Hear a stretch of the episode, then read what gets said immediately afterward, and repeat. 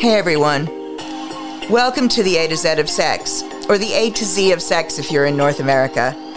I'm Doctor Lori Beth Bisbee. I'm a psychologist, sex and intimacy coach, and a gender, sex, and relationship diversity therapist. And I am working my way through the erotic alphabet one letter at a time. I created this podcast to help you learn to express your desires, learn more about desires, spice up your relationships, and create those sizzling relationships that you have always wanted. I do this through solid science, real life stories, and conversations with an exciting array of experts. Listen in weekly as I share key strategies that will help you choose the relationship style that works best for you and create exactly what you want and need. Make sure to subscribe so you don't miss any episodes and you can take advantage of the subscriber bonuses. And if you want to know more, head over to D R Lori Beth Bisbee dot com and sign up for my email list so that you can find out exactly what is going on in my world from week to week. But for now, come join me and enter my world of sex and relationships. See you inside.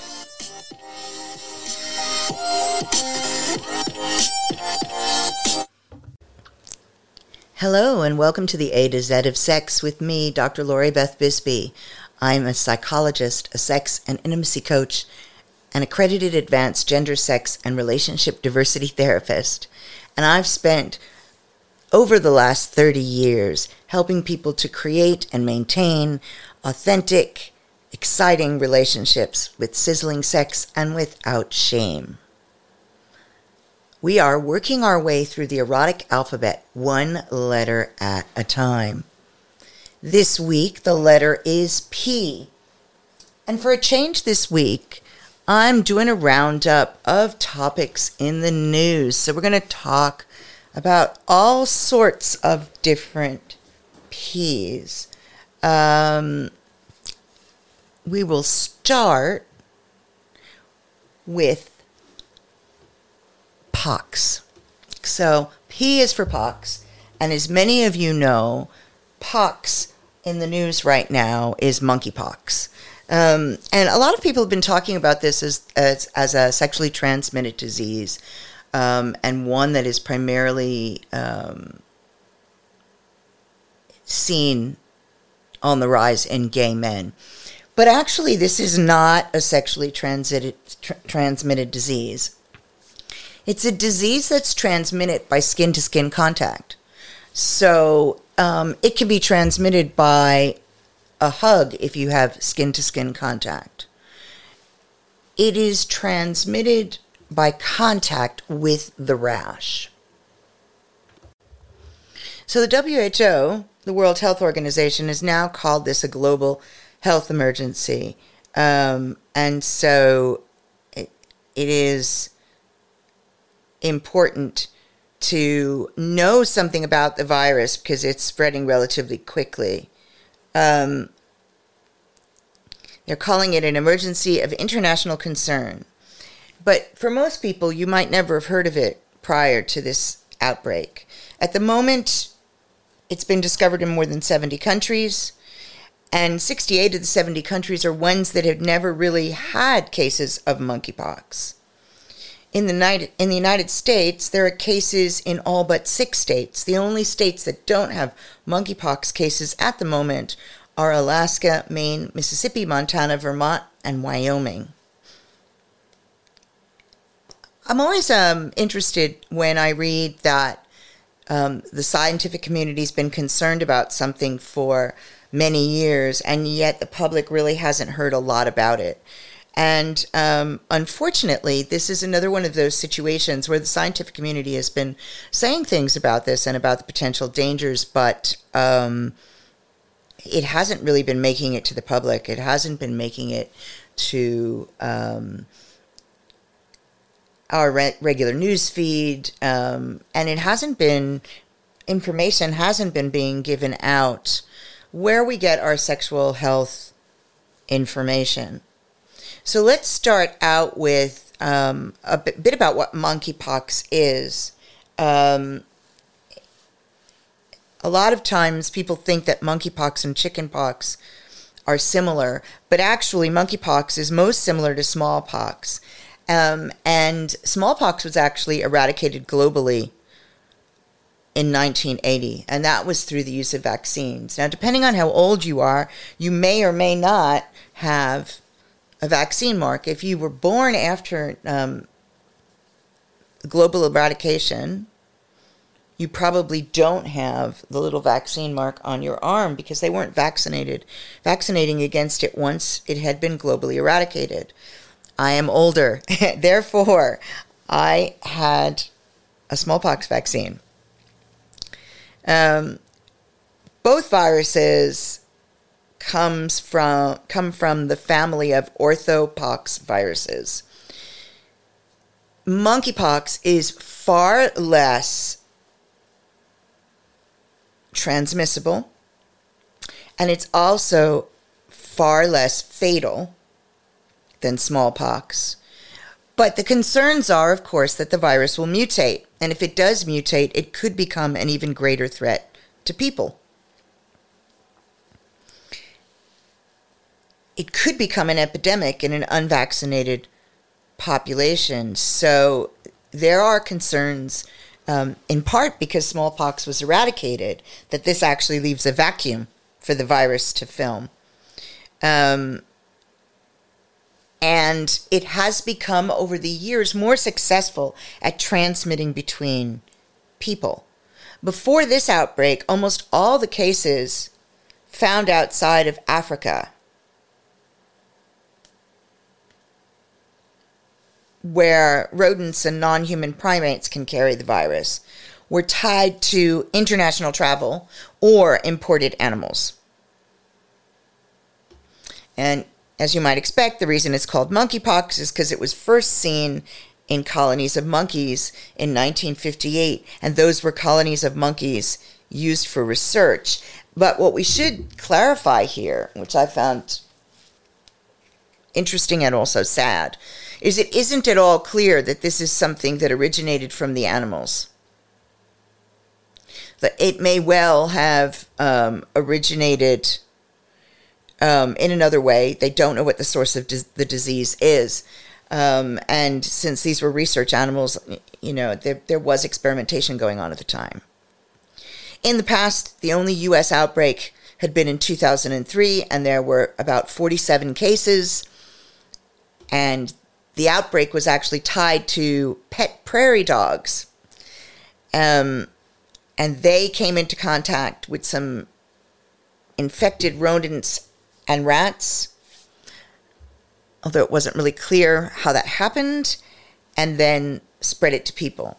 So let's talk a bit about the signs and symptoms. Um, you, as you might expect, they're similar to those of smallpox. They include fever, headaches, a lack of energy, and muscle ache, muscle aches, sorry, muscle aches, muscle aches. Um, but the thing that people... Um, recognized most often is the rash, which isn't always present, by the way. Um, and the rash can resemble pimples or liquid-filled blisters. It can develop all over the body, and inc- that includes the face, feet, hands, genitals, and inside the mouths. Doctors are seeing a much more subtle rash in some patients.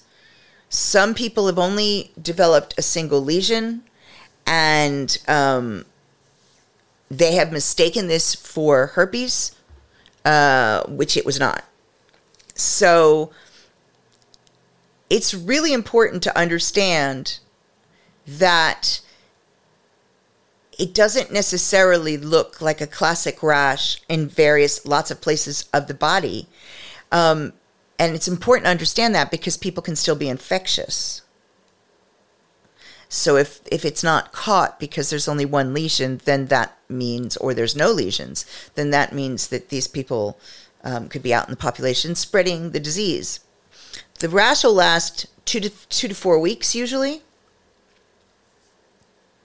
Some people get the rash before they get other symptoms. Other people get the rash only. So how dead dangerous is this? Okay, well, the good news is that this type, which is the West African type, isn't particularly deadly. ninety-nine percent or more of population is expected to survive. So if you catch this, the chances of you surviving are incredibly good. However, that doesn't mean it's not potentially fatal.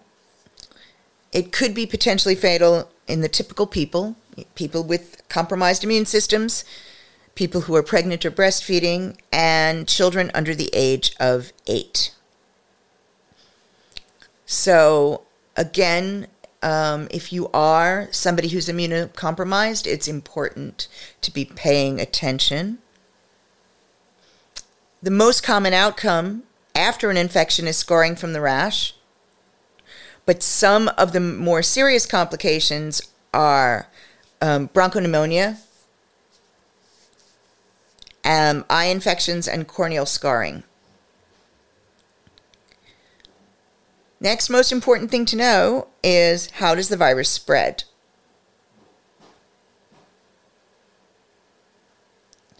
It's human-to-human contact, as I said. You could develop an infection from um, respiratory particles, droplet respiratory particles, by spending too much time face-to-face with a monkeypox carrier, but that is far less likely. It is more likely Um, spreading through physical contact, the exchange of some bodily fluids like saliva, um, skin-to-skin contact, and touching items and surfaces shared with somebody who's exhibiting symptoms. So it does live outside the body for a period of time. Best way to protect yourself? Be careful about going into situations where you can't maintain personal space,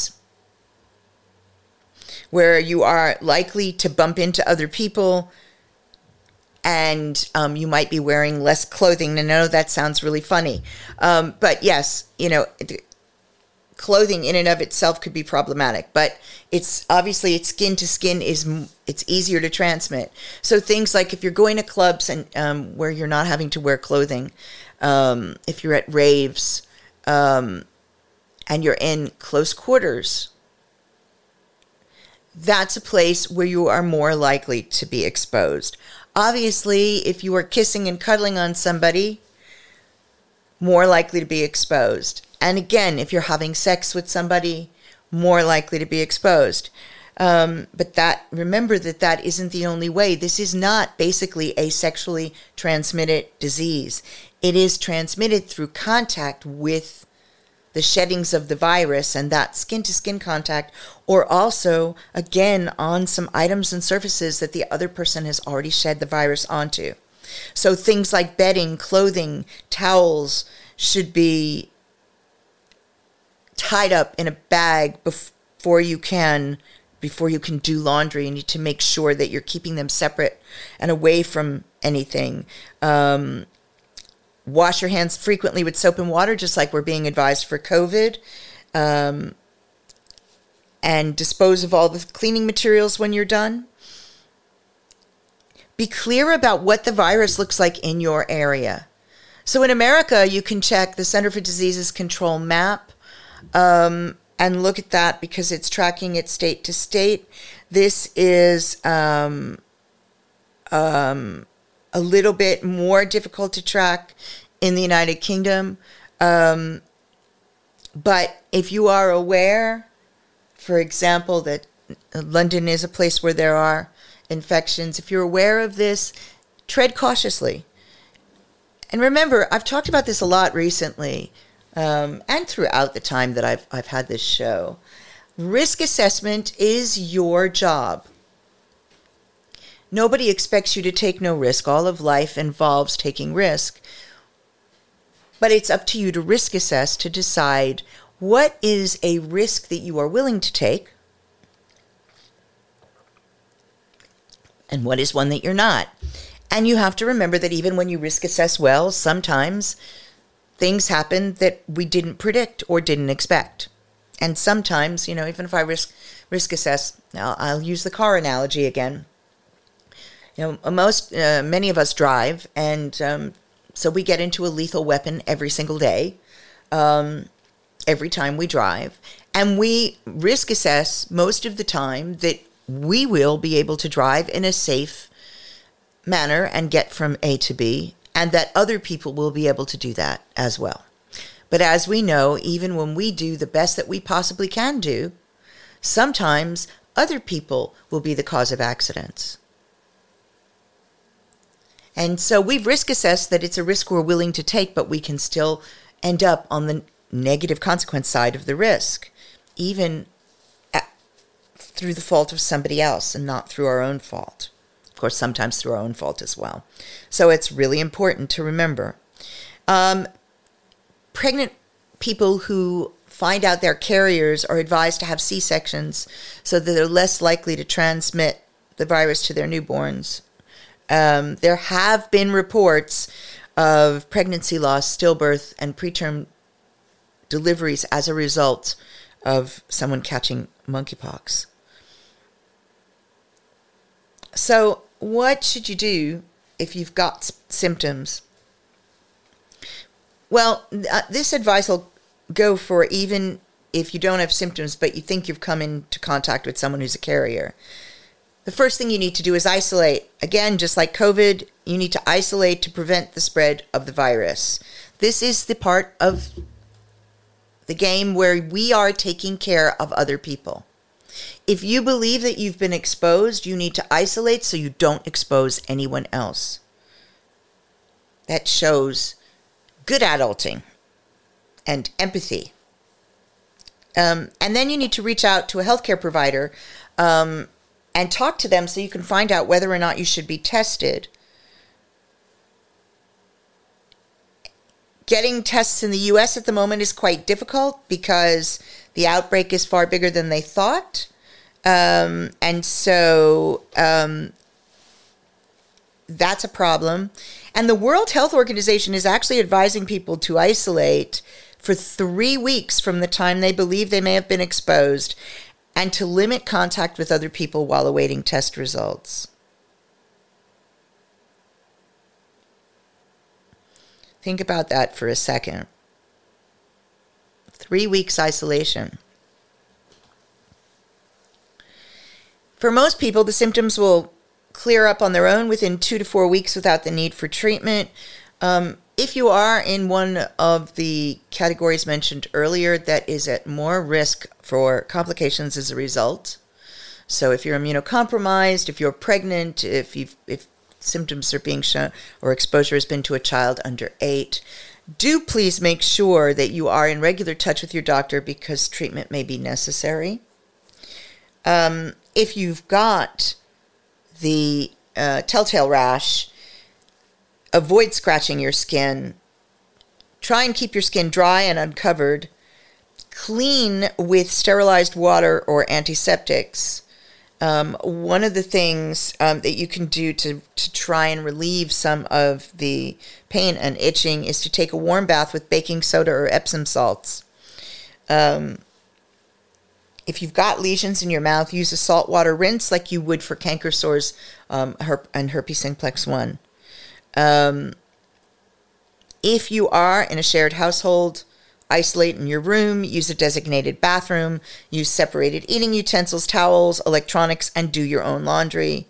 Open your windows whenever possible for good ventilation, but avoid sweeping and vaccinate, uh, sorry, and vacuuming because that could disturb virus part- particles on the floor and lead to further infection. Um, at the moment, there are smallpox smallpox vaccines that are being used to fight monkeypox um, because it is believed that they could be up to eighty-five percent effective against monkeypox as well. Um, so if you haven't had a smallpox vaccine within three years, um, you should get one sooner rather than later if you believe you've been exposed to monkeypox. Of course, um, most of us um, have not had a smallpox vaccine within three years. So um, that is important. Um, if you have been exposed, you should be getting inoculated within four days of exposure and no later than two weeks in order to reduce symptoms. Um, side effects of the vaccines include mild fever, tiredness, swollen glands, as well as redness and itching at the inoculation site. And there are uh, obviously a limited number of vaccines. This is problematic. Um, and so it is likely that um, you may find it difficult to get vaccinated. Um,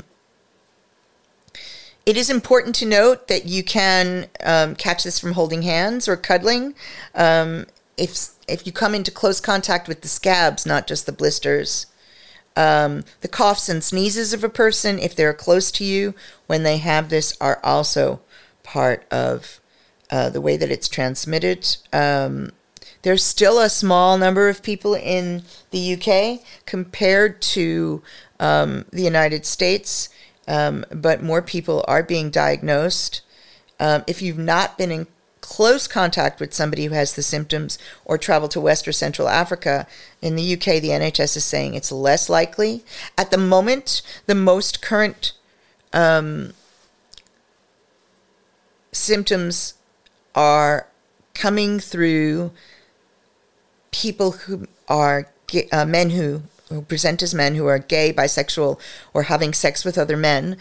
And this is about more skin-to-skin contact again. This is not because of any particular type of sexual activity, but because of skin-to-skin contact in these communities, in social situations as well.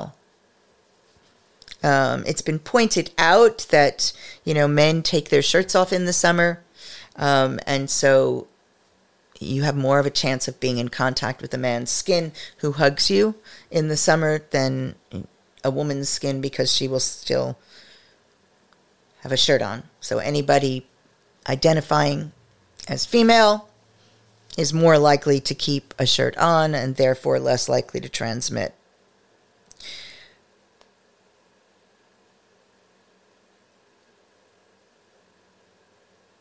Shivering and chills and swollen glands are also symptoms, um, backache.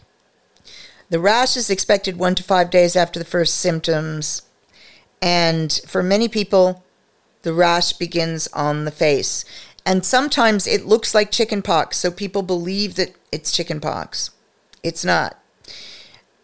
At the moment in the U K, you call a sexual health clinic if you are showing symptoms, unless it's a child who would be calling the G P. You would be calling the G P. Right now, um, treatment is not widespread in the U K unless Um, your symptoms are more severe. Um, and so any of the groups mentioned earlier, older people, young children, and people who are immunosuppressed or who are taking a medication that causes their immune system to be suppressed. Um, and you're likely to be asked to isolate it uh, at home. In the U K, some healthcare workers, some men who are gay, bisexual, or have sex with other men, and people who have been in close contact with someone who has monkeypox are being offered smallpox vaccines. Um, one dose is usually offered to help reduce the severity of the symptoms and prevent future infections. You could be offered a second dose. If you're at risk, it's likely your local N H S services will contact you and offer you a vaccine, but you can also check your local sexual health advice website for more information on getting a vaccine or accessing a vaccine. So that concludes the P is Pox part of the show. I know it's kind of serious, and, and a lot of times people don't enjoy shows that um, are um, primarily around issues that uh, to, are to do with disease um, and, um, and, and ill health, including mental ill health. But it's really important that you get some decent information, and so that you can risk assess properly and protect yourself and protect those around you. On to the next P. So I was um, having a look at um, some of the things that are in the news at the moment. Um, and there was a story in the news, um, and the P is players, and it was about what kind of musicians are the best in bed. And I thought that this was amusing, so I figured I would tell all of you about it. Um, the... Musicians voted the best in bed. Wait for it. There's a drum roll coming somewhere. Trombonists. Trombonists, as a result of their breath control, the way they can use their mouth, their lips, their tongue. So I'm assuming that they're talking about them being phenomenal for oral sex. So, if you know a trombonist, you might want to check this out. Um, and moving on from that, there have been um, a number of stories on polygamy um, and polyamory in the news again recently. Um, and so we're going to talk a bit about um, polygamy and a bit about polyamory. Um, now, you know, I've talked about polyamory a ton. Um, it's a it's a topic I really enjoy talking about. Polyamory is one form of consensual non-monogamy, um, as is polygamy. And some people will um, recoil on hearing that. Um, but it is possible to be polygamous consensually. Not all polygamous marriages are um, non-consensual or forced.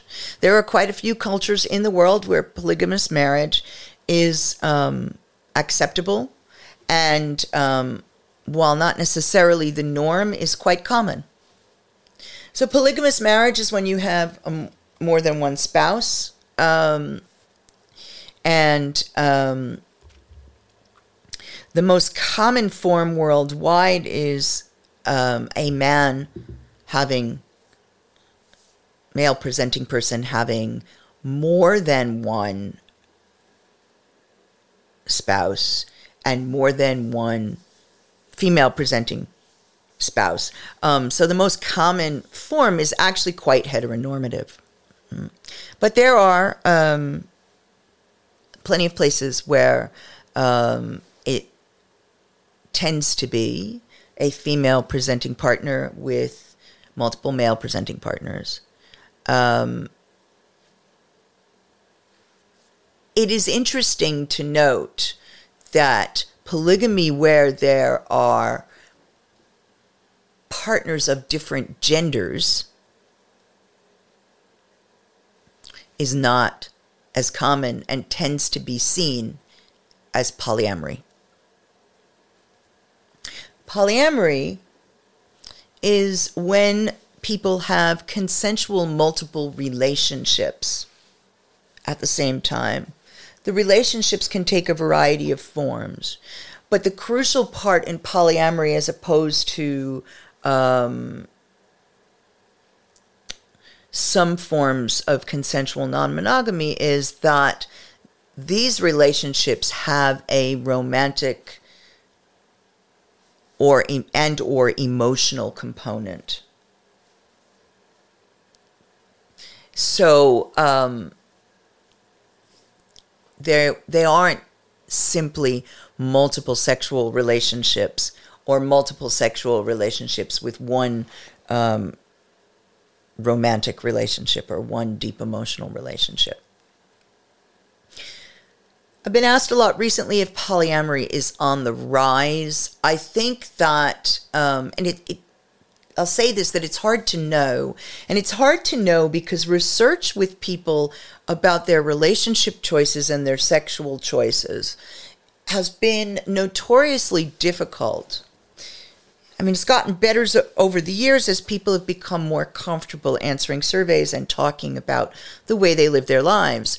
But um, if your choice, your lifestyle choice, is different from the norm in your community, you are less likely to want to take part in scientific research and to be willing to answer lots of questions about your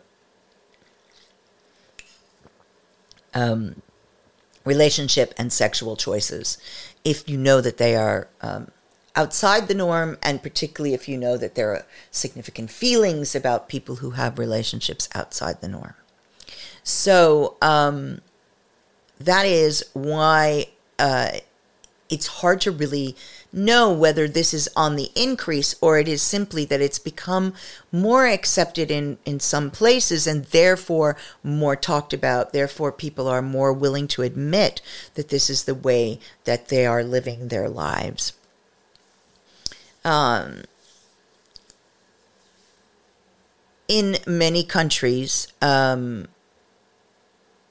commitments recognized by the state, more than one commitment recognized by the state, is still not legal. So whereas I was saying polygamy, in polygamy, there are quite a number of countries where it is recognized.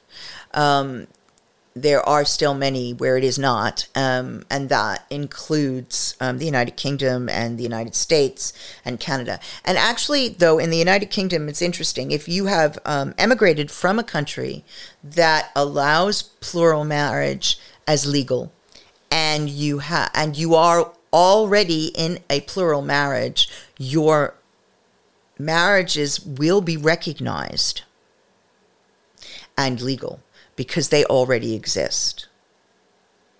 But if you live in the United Kingdom and you want to marry two people, for example, you cannot do that legally. You can have other forms of ceremony, but you cannot legally marry. So another question that I keep being asked is, what's the appeal? Why? And I get to ask this a lot. Like, why? Why complicate your life? And certainly for polyamory, a, a wide number of appeal factors are listed.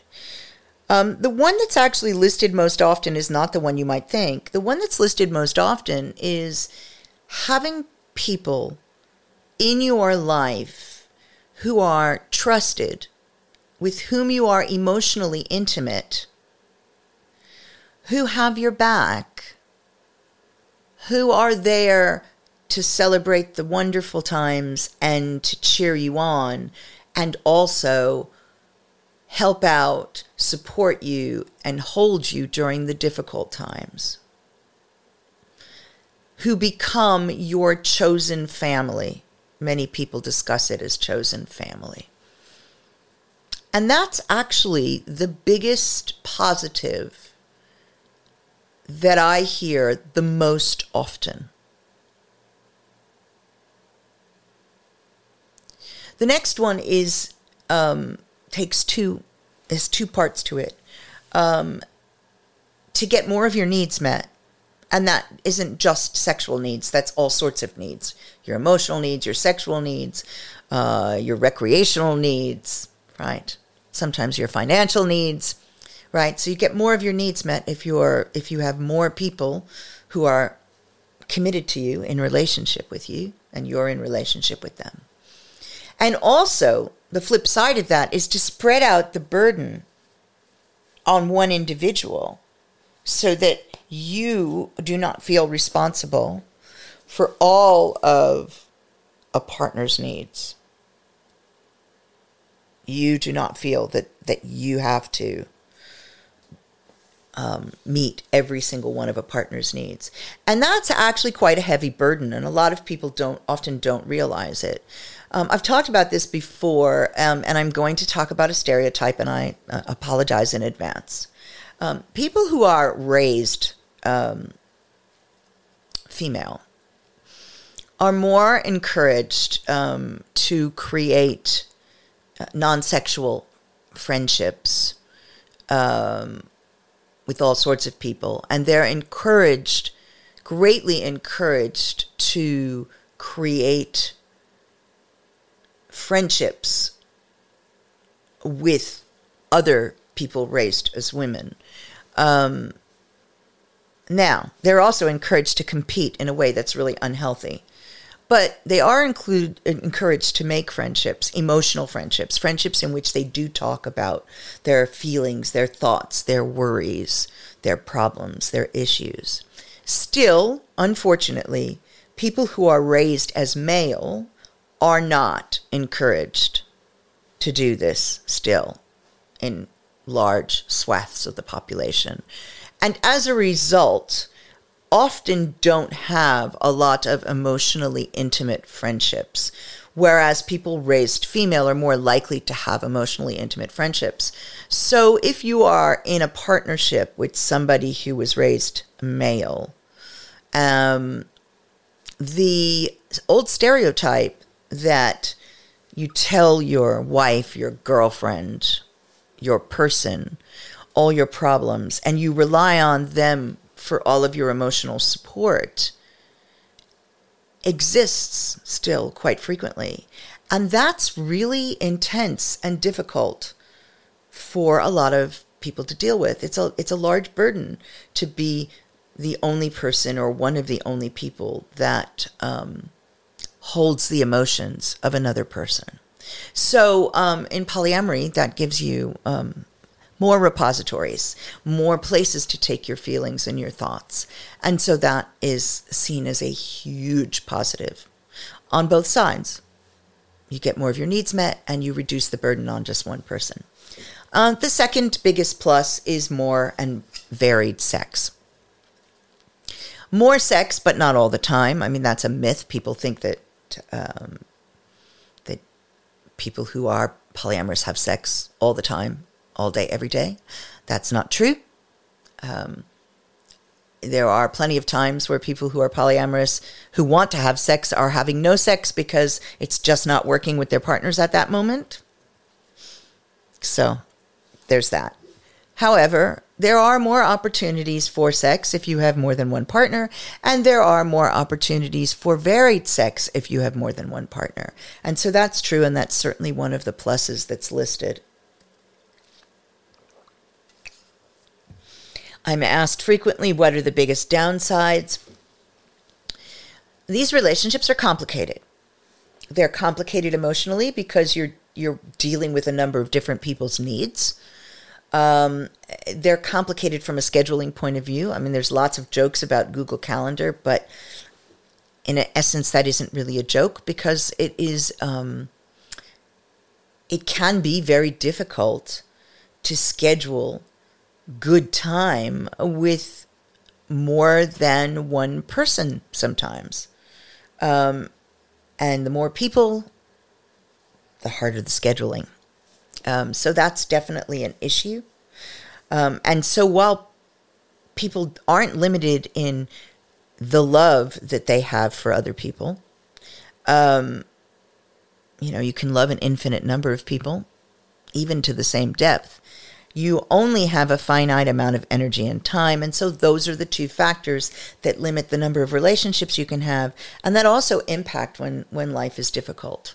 Um, and when things are difficult, that um, also can cause issues um, in non-monogamous relationships, and particularly in polyamorous relationships, in managing polyamorous relationships, because um, time and energy can become scarce all of a sudden. So that, that can become difficult. Um, and um, Being able to keep up with the with your own emotional work and personal work is oft, also often listed as a difficult one. Um, you need to be on top of your own stuff so that um, you guys can work together to create relationships that are uh, healthy and beneficial to everybody involved. So that is the other complication that makes this, for some people, a choice that that, that um, would not be great for them. Um, if you don't have good skills, you should set out to learn good skills if you want to live like this, because good emotional skills, good communication skills, good negotiating skills are all essential if you're going to do this successfully over any period of time. With polygamy, um, some of the same pros are listed. Um, the sharing, because in, in polygamous families, uh, people often um, live in close proximity or um, or in the same house. They don't always live in the same house, but in close proximity. You know, ad- additional people to help out with the household tasks, um, additional financial contributions, additional emotional support, um, not having to meet a person's needs all by yourself are all the positives that are listed. Um, help with the raising of children, which you sometimes find in poly- polyamorous families and other times don't, but you usually do find in, in polygamous families. Um, so those are all the positives. The negatives, um, again, you know, people complain about not getting enough time and attention. Um, people complain about the complexity of having to negotiate Um, these emotional relationships. And when you're talking about one uh, person, one husband, multiple wives, or one wife, multiple husbands, you know, the person who's the one person will talk about the pressure on them in order to deal with um, the the many, because it's the one to the many, which in polyamory is not the case, because it can be the many to the many. Not always, though. I wanted to briefly talk about um, polymono relationships um, or non-monogamous monogamous relationships. They're a special subset of polyamorous relationships, and there are quite a few of them out there, and it is so, um, an area that can be quite difficult um, and it's got its own challenges. There are often, um, I get calls about this. I wrote an article, a blog um, post on this in twenty seventeen and another one shortly thereafter about whether or not it's possible to manage a relationship if you're monogamous and your partner is non-monogamous or polyamorous. And what I said was, um, yes, it is, but it's difficult, right? And, and as a result, I still get lots of referrals because of that article, um, because I... Um, work with people where that is an issue um, regularly and, and have done for many years. So I've, uh, I've got a sort of specialty in dealing with that area. Um, it's complicated because um, of the basic tenets of monogamy and where that difficult, different differs from the tenets of non-monogamy. So people who are um, monogamous believe that it is one partner only. And so um, they tend to perceive a non-monogamous partner as somebody who's saying they're not good enough or they're not enough by themselves, or that there's something wrong with them. And they're, they tend to take it to heart and believe that there's something that they need to be doing or being in order for their partner to give up the running around or dating or however they perceive it and just be with them. That if If only they had the right formula, the person would just be with them. That's one way that they interpret it. And so that's quite painful. Um, they experience more jealousy as a result. So that's quite painful. But another way that they might interpret it is that their partner is, is callous, is uncaring, is amoral, um, is uh, somebody who wants their cake and eat it too. They can uh, interpret it as cheating. Um, when it is not, when it's consensual. You know, cheating occurs when it's non-consensual.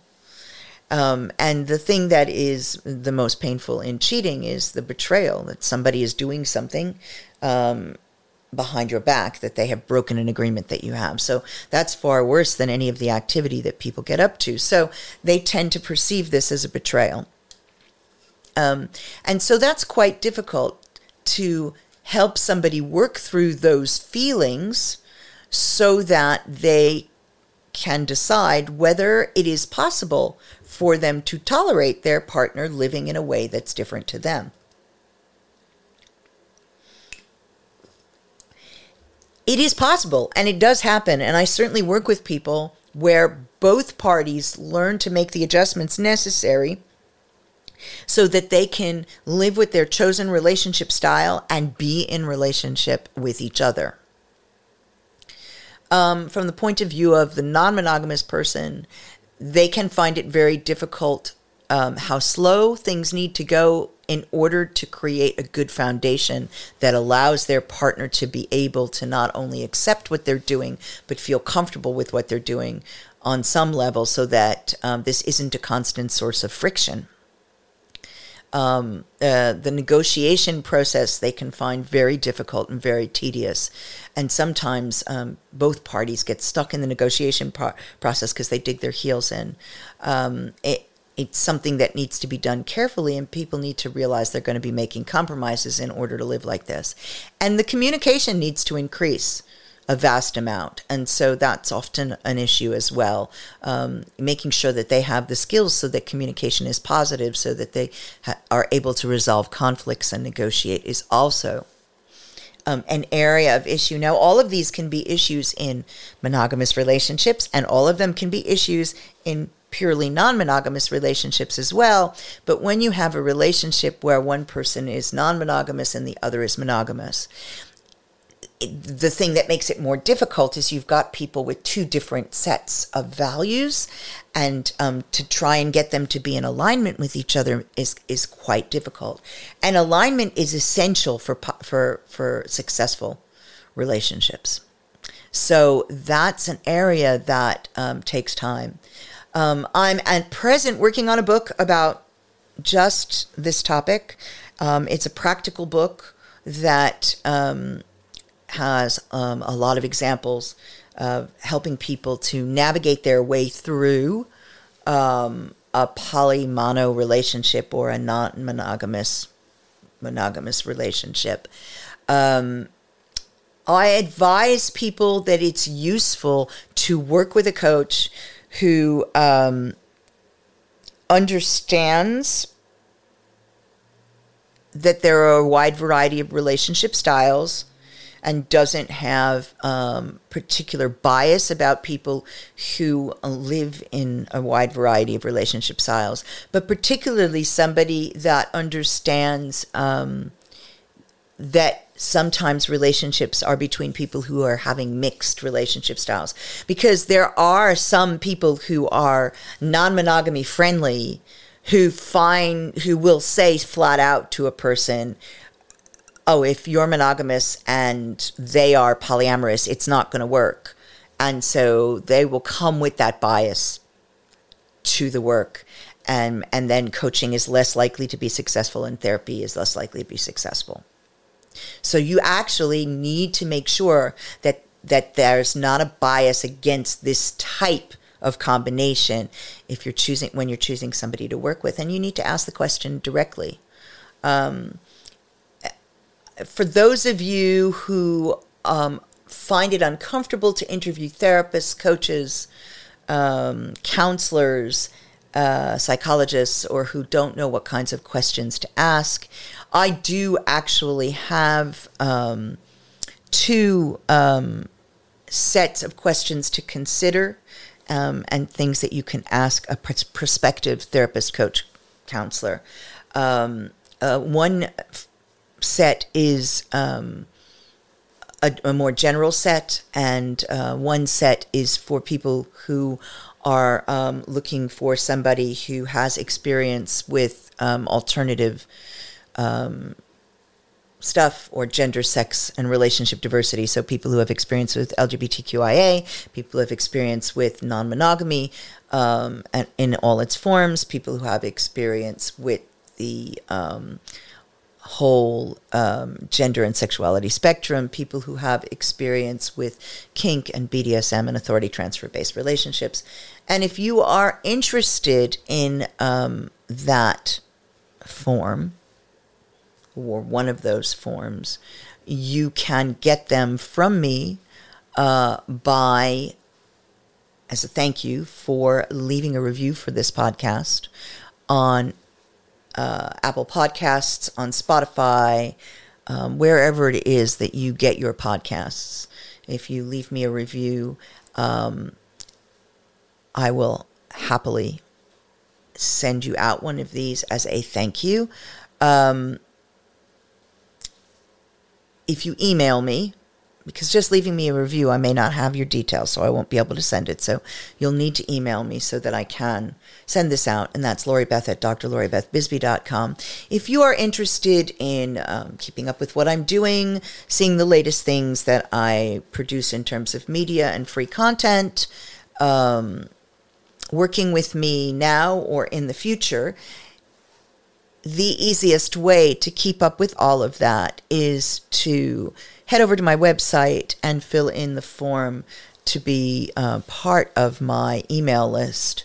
And uh, you will get information on a regular basis that tells you what's going on, what I am doing, and what you can expect me to be doing. You'll also get some special offers um, that come out only via that email list. And, um, that includes things like um, free thirty-minute consultations, which at the moment you can only get when um, as a special gift or a reward for doing something, or because you're on the list and I'm offering a certain number of them at a particular time. Um, so it, it's worth your while if you think at some point you might like a consultation to um, join the list, because that's one way uh, of getting one of the um, periodic free consultations that I, I will offer. Um, they're offered to my list before anybody else. Um, I also run a monthly raffle for people who write reviews. So if you write a v- review after hearing this show and send me your email, you will get whichever one of the um, therapist interview lists. I'll send that to you. Every person who writes a review will get that. If you write a review after this show, um, you will be put into a raffle for the month. Um, and there are two uh, twenty-minute free consultations available for people who write reviews of the show. Now, some on some shows, on some episodes, I offer a consultation straight away without a raffle. So, you know, um, if you are um, interested in that, you probably should subscribe, because it's different every week. Um, reviews are really helpful, and I find that frequently people don't write reviews, particularly for shows that have to do with sex.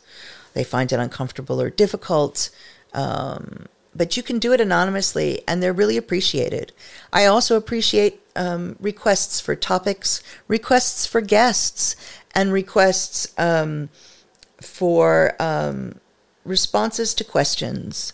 Um, I won't guarantee that I will answer your questions in a show. I collect all the questions I get, and I answer a handful of them um, in my free content uh, each month. If you have a question and you want an individual answer to your individual situation, uh, the easiest way to do that is to head on over to my website, to the shop, and there are two products you can purchase. One is an email response to a question. You purchase that, you email me your question, and I will email you a personalized response. The other is a video response to your question. Again, you purchase that, you email me the question, and I will make a video with a response to your individual situation, recognizing, of course, that when I can only work with the information that I have. And some questions actually require a lot more information that, than I could give in a video response.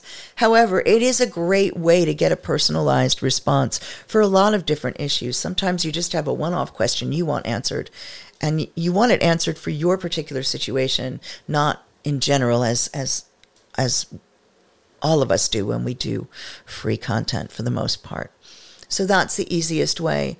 Also, if you have one issue that you want to deal with, and just one issue, and you want to dig down into it, or one pressing issue and you'd like to dig down into it, a two-hour breakthrough laser session can be a great idea. In a two-hour breakthrough laser session, we spend the time focused on that issue, and we work to gain some sort of clarity and resolution to that issue. It's great for when you've got a decision that you need to make coming up, for when you have, um, you're at a crossroads, for when you have one particular issue that's really been driving you nuts. It's not great for everything. There are lots of things that require deeper work or longer-term work. Um, but even if you start with a laser session, it gives you the opportunity to um, gain clarity as to what the issue really is, if it's a deeper issue, before um, diving in to a package of coaching or therapy. I'll be back next week when the letter is Q. I hope you have a wonderful week. Thanks for tuning in. You were just listening to The A to Z of Sex, or The A to Z of Sex if you're in North America. If you enjoyed the show, please do leave a review wherever it was you listened to it, but especially head over to Apple Podcasts, Spotify, and Stitcher. Reviews really help the show get out there. If you want to support my work, you can support it through my Patreon page. That's Doctor Lori Beth Bisbee on patreon dot com. You can also head over to D R Lori Beth Bisbee dot com and subscribe to my free mailing list, which will keep you updated as to the activities I am getting up to and any special appearances. For people who subscribe to the Patreon, there are special broadcasts, merch, um, and the opportunity to get discounted tickets to a lot of the events that I do. Knowledge gives you power. The more you know, the better your relationships, the better your satisfaction and joy. If you've got suggestions for the show, comments or questions, do email at LoriBeth at D R Lori Beth Bisbee dot com, and I will try and incorporate them. Have a wonderful week filled with loads of joy.